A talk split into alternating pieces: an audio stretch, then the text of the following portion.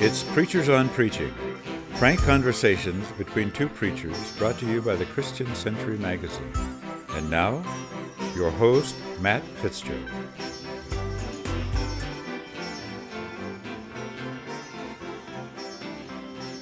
Welcome back to Preachers on Preaching.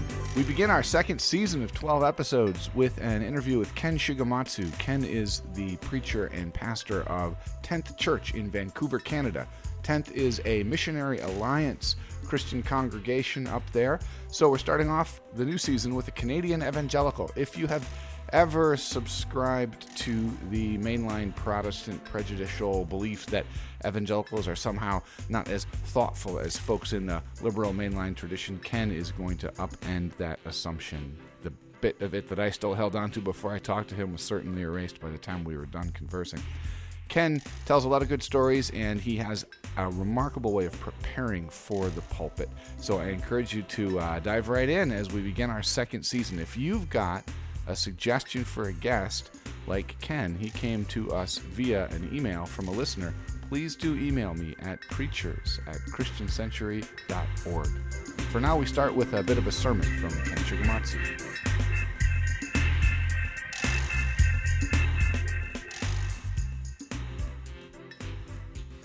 Now, our text begins with James boldly addressing rich people in the society, in the community.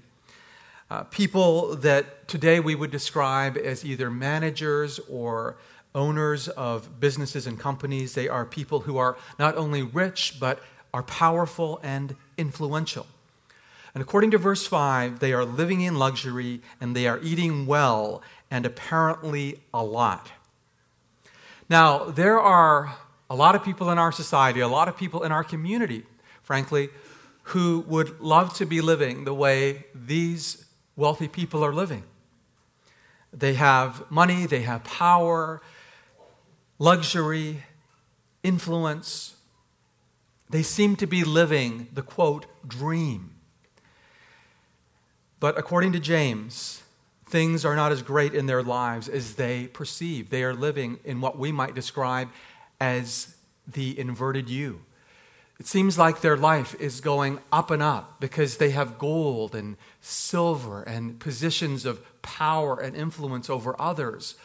But instead of feeling grateful for these gifts that have come into their life and, and therefore becoming more generous and going up like this, they feel superior to other people, particularly to those that are working for them. And in their pride, they are abusing them, they're failing to pay them. And so, according to James, they're not really going up, up, up, but they're going down, down, down, down, as the inverted U curve demonstrates. Now, this inverted U doesn't just play out in our society or their society uh, back in the first century, but it also plays out in our society now. There's a guy named Paul Piff, a researcher who worked at the University of California at Berkeley.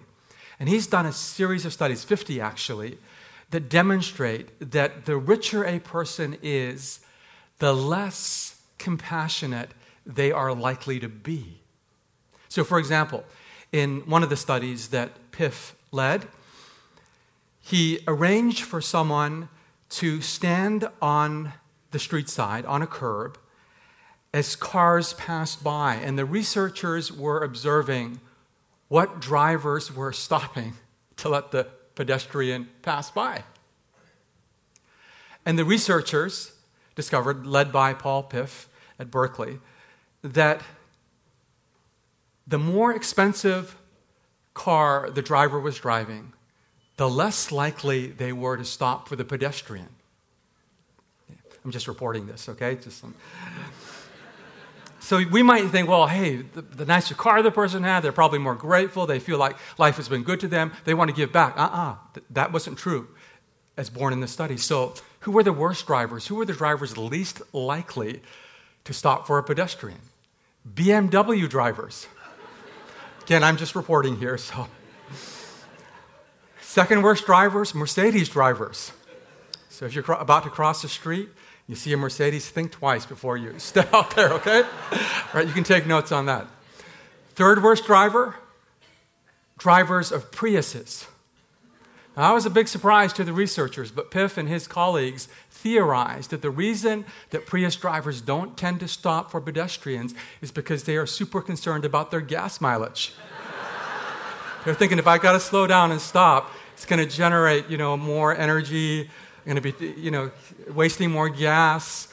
I want to shrink my carbon footprint. So even if I have to kill you, I'm going to get, I'm going to get my gas mileage.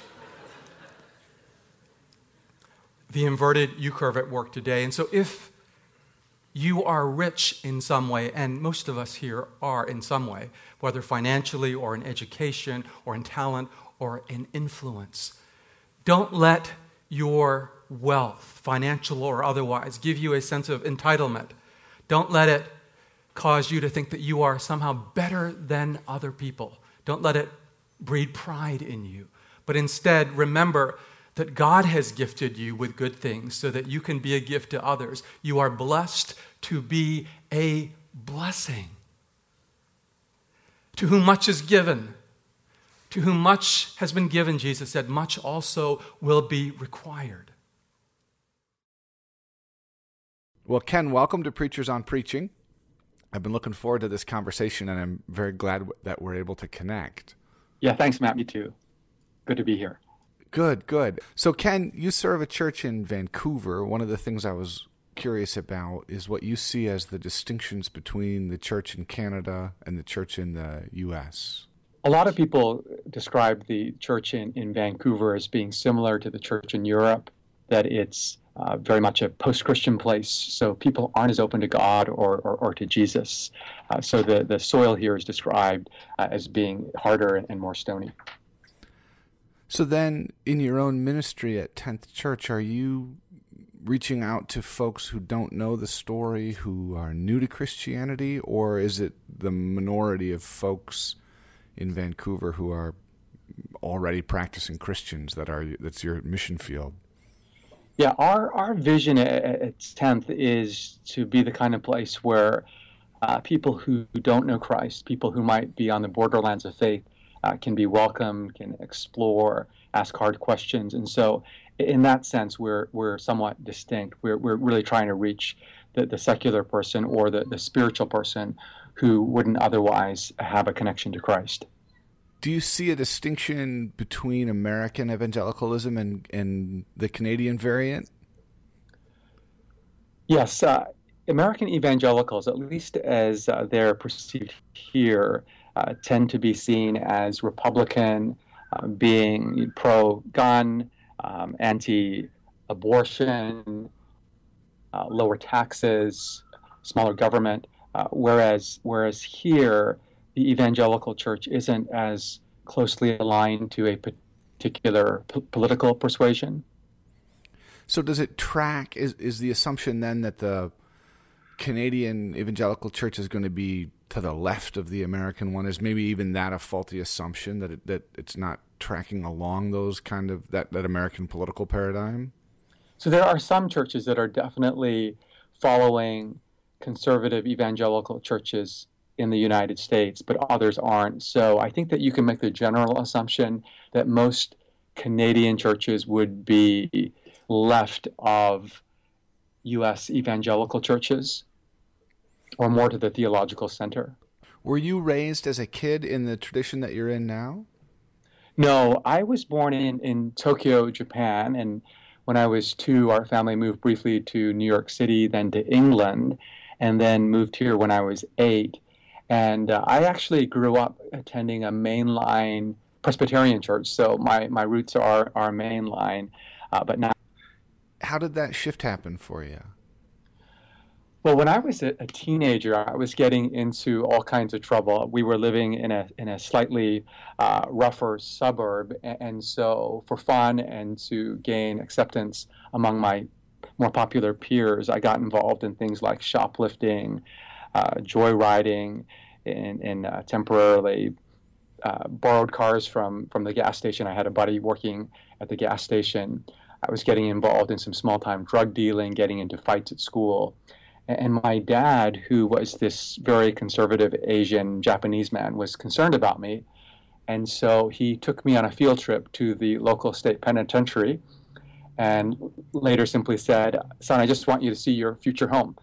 Uh, free room and board courtesy of my tax dollars. And it didn't really faze me. He was trying to scare me straight. It didn't work? Didn't work. My dad and my dad, who had been raised a, a Buddhist, had recently become a follower of Christ.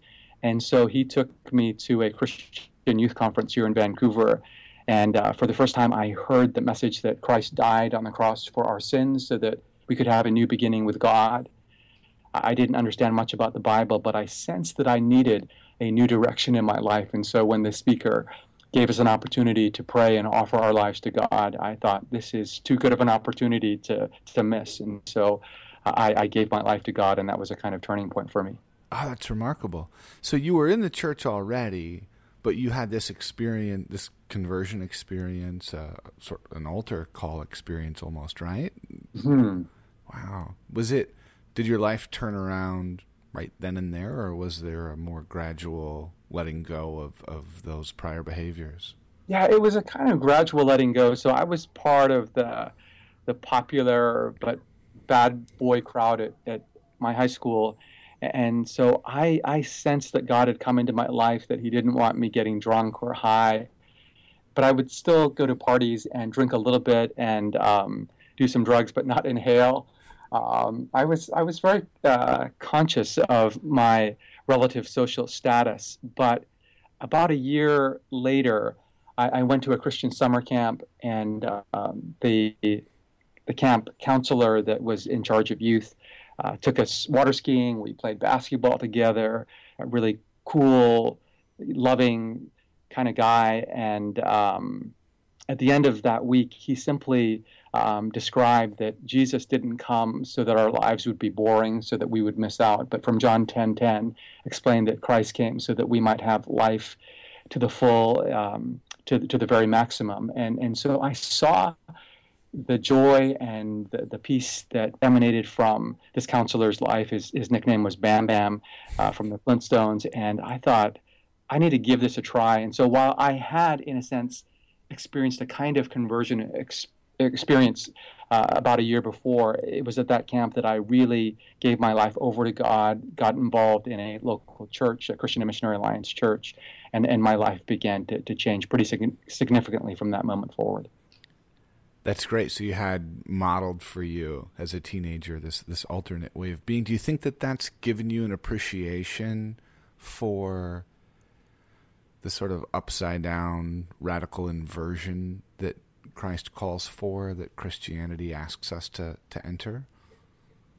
Yeah, absolutely. And it also makes me want to create the kind of community where uh, troubled youth or, or adults that are finding that they're succeeding in some way but, but empty. Uh, I, I, have a, a strong uh, desire, a passion to create a, a, kind of place, as I was saying earlier, where, where people who don't really know Christ uh, can come and, and, find him and to experience the, the, the life change that only God can give. One of the things I was thinking about when I listened to the to the U Curve sermon, and I encourage um, our listeners to to check that one out. You can visit Ken's sermons at tenth.ca. But Ken, one of the things that I was wondering about is you say in that sermon that suffering can lead one to either be better or bitter. Um, and one of the things I've experienced myself and seen is the third option, and not a desirable third option, but a third option that that that goes into a sort of theological sadism, uh, a sort of superiority, where one defines himself or herself by our wounds, and and then has a, a sort of nurtures them and has a pride about them. I was thinking about my own adolescence, and my father died when I was 13, and my mother remarried a, a wonderful man whose his wife had died. So we had all these step siblings. All of us had gone through this traumatic loss, or different traumatic losses, and we one of the ways we bonded. It was a very adolescent thing, but one of the ways we bonded was over against the family or the kids we knew who had not suffered in that way. Mm. And we, you know, we understood ourselves as distinct and we would sort of scoff. We we called it uh, perfect family disease, you know, mm. fam- and and I look back on that, and it was a that was an adolescent reaction I had, but I've seen that in adults, where adult Christians, where we sort of can put ourselves on a hierarchy of woundedness mm. according to the degree that we've suffered. Does, do you know what I'm saying? hmm Yeah, and I think that can be a problem as well, where where a, a person defines themselves by uh, how much suffering they've gone through. I mean, that can be um, as, as as problematic and as spiritually stunting as defining oneself by uh, our successes and our achievements.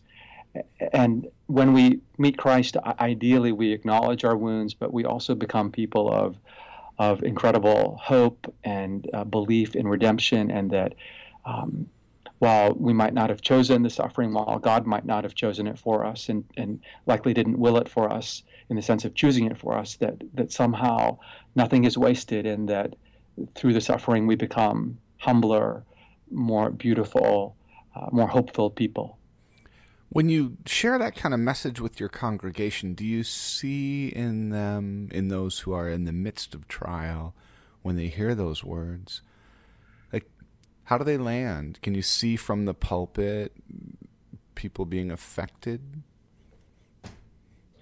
Yeah, I, I, sense that when you speak about suffering and loss, it touches almost everyone. And so um, we, we have a unique mix here at our church. We've got folks that are homeless, but we also have CEOs, we have surgeons, we have leading professors. And so, even if you are successful from society's perspective, chances are you have suffered or you're connected to someone who is. And so, I, I find that the the kind of um, sermon that addresses suffering and, and how we can see it and experience it redemptively strikes a chord with, with almost everyone. Can you tell me a little bit about the context in which you're preaching? So you talked about the diversity of your congregation. I read that you your church has five different sites, and that yep. you travel on a Sunday and preach yep. at all five. Is that right?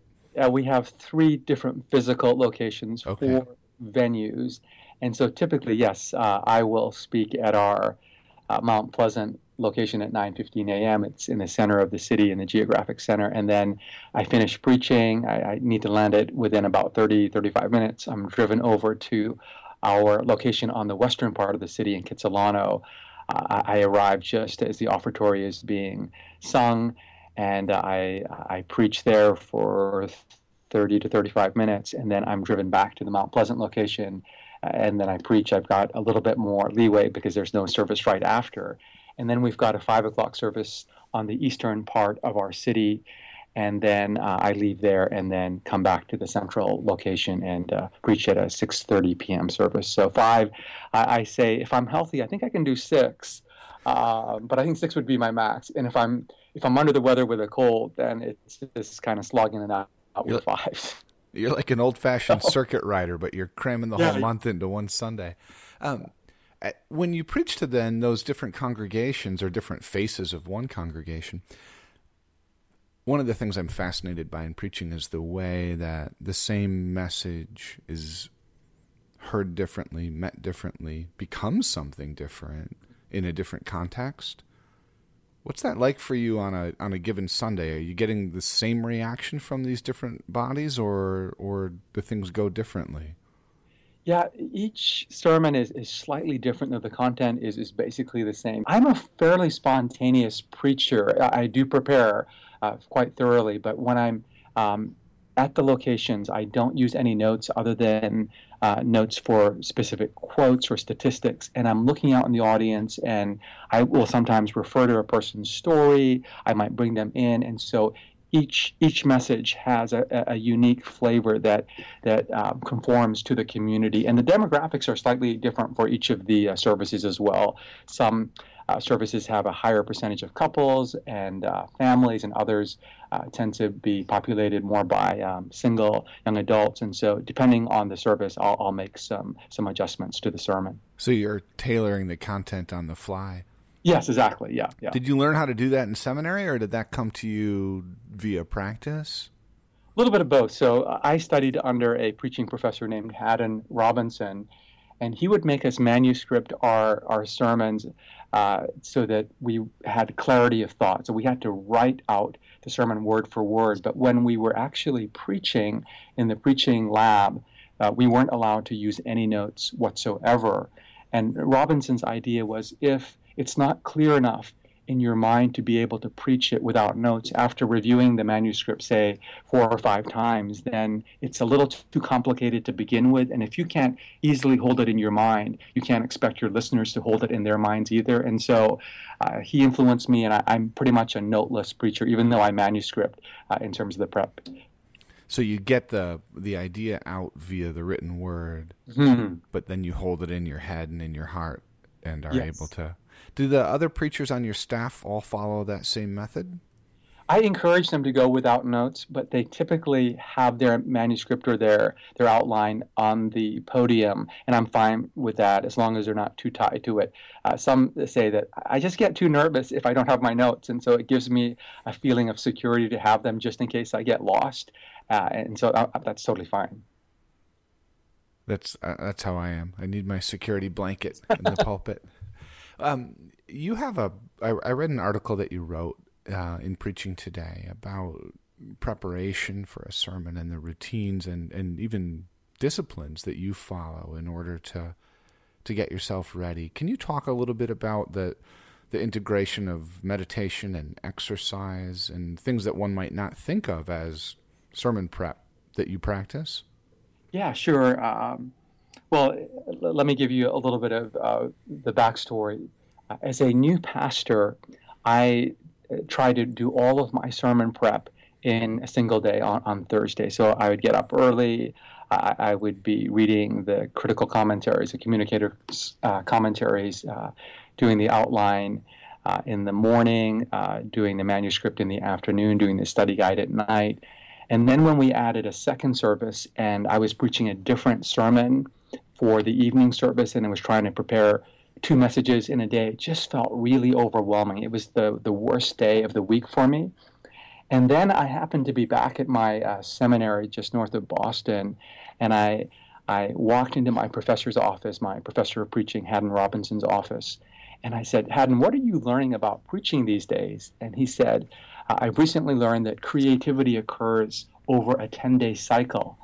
And so, if you want to prepare your, your best sermons, you need to start at least 10 days in advance so that you hit your creative peak at some point in this 10 day cycle.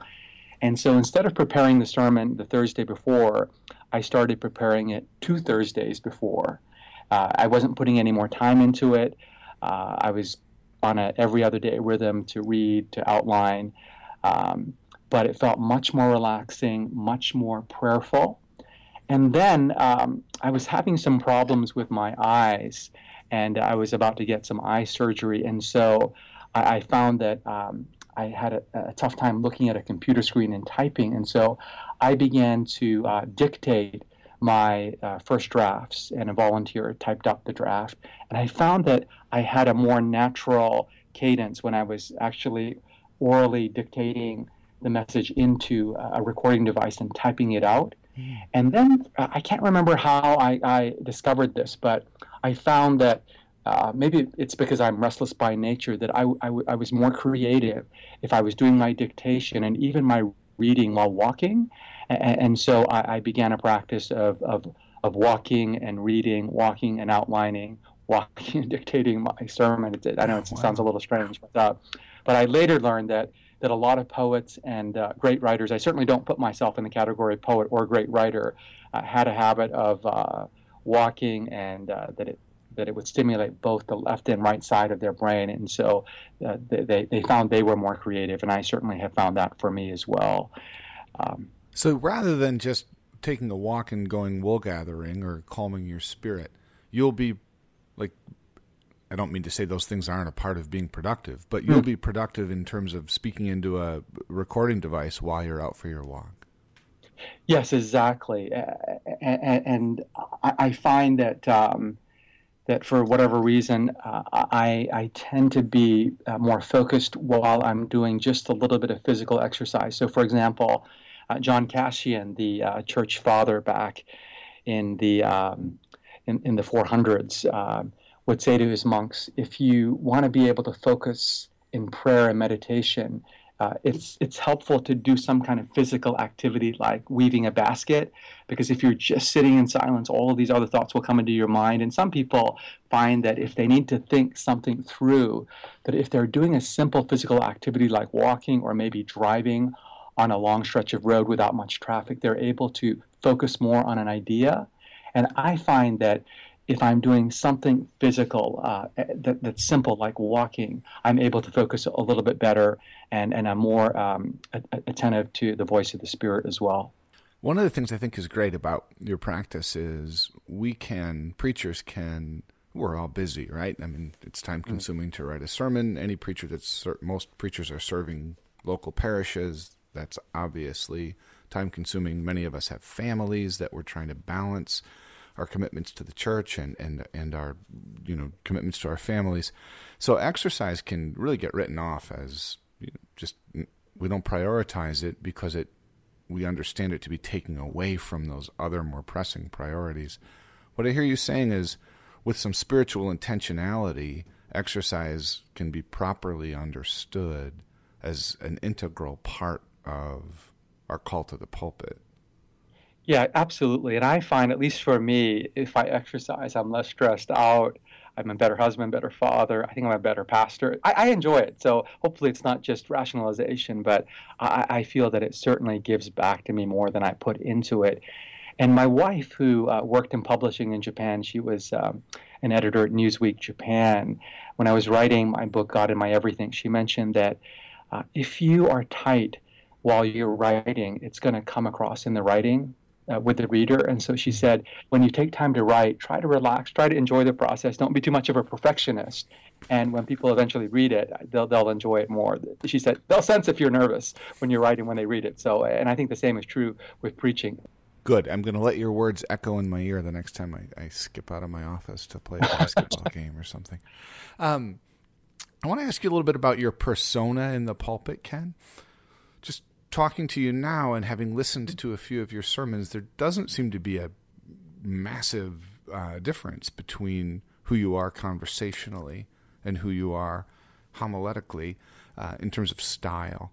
Um, you have, from listening, a very kind of comforting, pleasant, open style in the pulpit. Is that something that you worked toward, or is it just you open yourself up and that's what's there? Yeah, well, a couple of things. Uh, I, uh, my brother is is an actor and a, and a playwright, and um, I once asked him about Jack Nicholson, uh, and I said, Jack Nicholson seems to play the same role in every movie. You know, kind of a, a slightly arrogant womanizer, and I sense he's that way in real life. I don't know Jack myself, and my brother said it's actually not easy to play yourself um, you know, in a movie, uh, to, to just be natural. And and I think that when I first started out preaching, I was more wooden and more self-conscious. But with with time, I think that I started feeling more comfortable in my own skin. I can learn a ton from other preachers, but I, I tend to draw my inspiration from people that are dead, like Saint Benedict of you know the fifth century, or Ignatius of Loyola um, St. John of the Cross. And so I think that I'm less tempted uh, to mimic other preachers. And um, people often say when they hear me preach, I just sound like a, a normal uh, human being, that it's very conversational. And I think in a place like Vancouver that, that values authenticity, um, that, that, that seems to work well.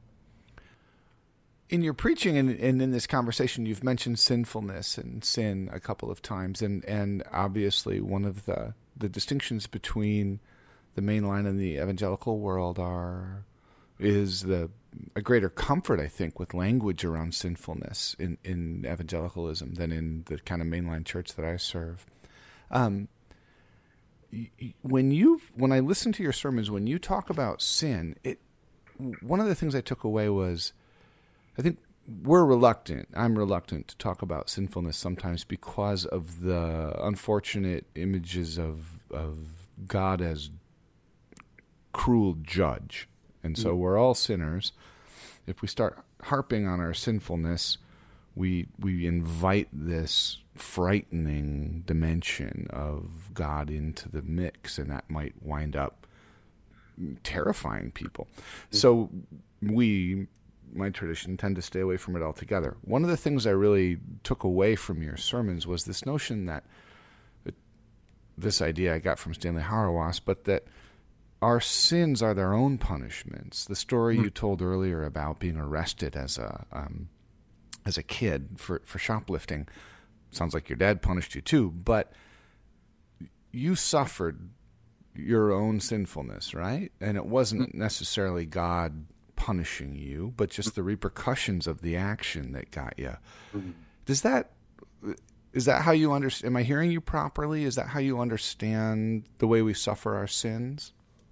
Yeah, one of my favorite images uh, of sin comes from, I believe it's Dorothy Sayers, where uh, she says that there are two kinds of laws. There's the law of the stop sign, uh, and there's the law of the fire.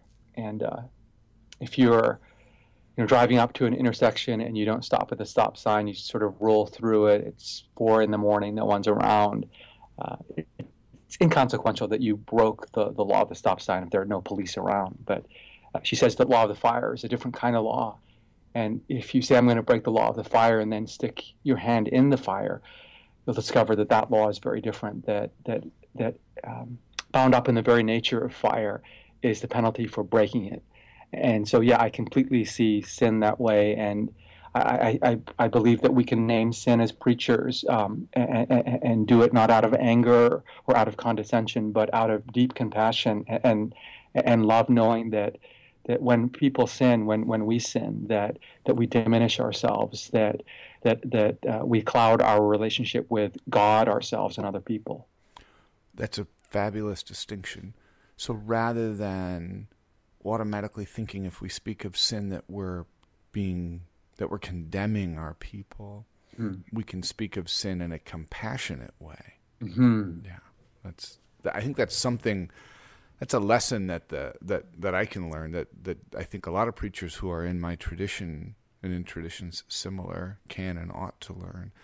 I wanted to ask you, Ken, in, in the sermons that I've listened to, there is a uh, you hew pretty closely to the scriptural narrative, to to the passage that you're preaching on, even in a in a sort of verse by verse exegesis at times.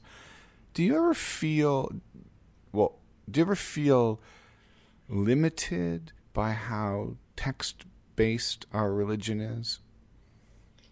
Yeah, at least among evangelicals, we uh, tend in some ways to uh, be a little too detail oriented with uh, the grammar and the meaning of words. Obviously, that kind of exegesis is really important. But when you look at people like Peter preaching in the book of Acts and you know citing passages from the prophets, at least from an evangelical grid, it seems like Peter is playing kind of fast and loose with you know the quote authors or the prophet's original intention insofar as we can discern it. And I think sometimes the, the Holy Spirit will lead us to apply a passage in a way that was slightly different from what the writer originally intended. Mm. And, and, so, for example, this isn't coming from a sermon. Um, th- there was a person in our faith community who uh, struggled with mental illness. Uh, this person had um, been out of work for I think 15 years, was on 30 different medications a day, uh, was really battling depression, came to know Jesus, and uh, he said that he, he was reading uh, his Bible um, in, in, the book of Galatians, where where Paul says, um, "It is for freedom that Christ has set us free." And, and this person said, I, "I feel that that God wants to heal me of my physical uh, diseases." Um, and my mental illness. And in my mind, I thought, that's not what Paul's talking about. Paul is talking about how we're free from the Torah and the, and the law. I didn't say it, but I said, well, if you feel that way, um, we can certainly pray in that in that direction. And so we gathered his small group around him. His small group prayed for him, and this person said, as as the people were praying, as my brothers were praying, I, I felt this electricity going through my body, And, and then he went to his doctor uh, the following week and said, I know I've been healed by God and I'm going off my medications. And the doctor said, if you go off your medications, you'll be dead in, in less than two months. And that was more than 10 years ago. And uh, he, he's been healed and he's, he's in the workforce. And, and, and he heard from the Spirit, I believe, uh, God saying, It is for freedom that I have set you free. And, and God was saying, And I want to apply this to your mind and body. And, and God did. And it was different from Paul's original intention, but that was God's word for that person. And so I feel that in preaching, though I might be castigated for this as an evangelical, that sometimes uh, God, uh, in, in, His mysterious providence, will call us to speak about a text in a way that's different from what the prophet intended originally, and, and yet apply it uh, in a modern situation, uh, and, yet it, it's God's word and God's will for that for that person or that community. Oh, I love it, and Ken, I can tell you that my exposure to some of your work, listening to these sermons and this conversation in particular, are going to have a, an impact on me. I'm going to be changed by it, and uh, I really appreciate your approach and your generosity today. Thank you. Thanks, Matt. It's been a pleasure to talk to you and uh, to get to know you through this. So thanks for having me.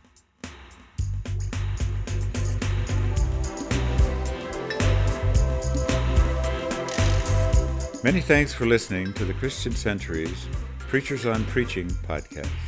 This episode was edited by Neil Ellingson with technical assistance from Kyle Hofer and Steve Thorngate.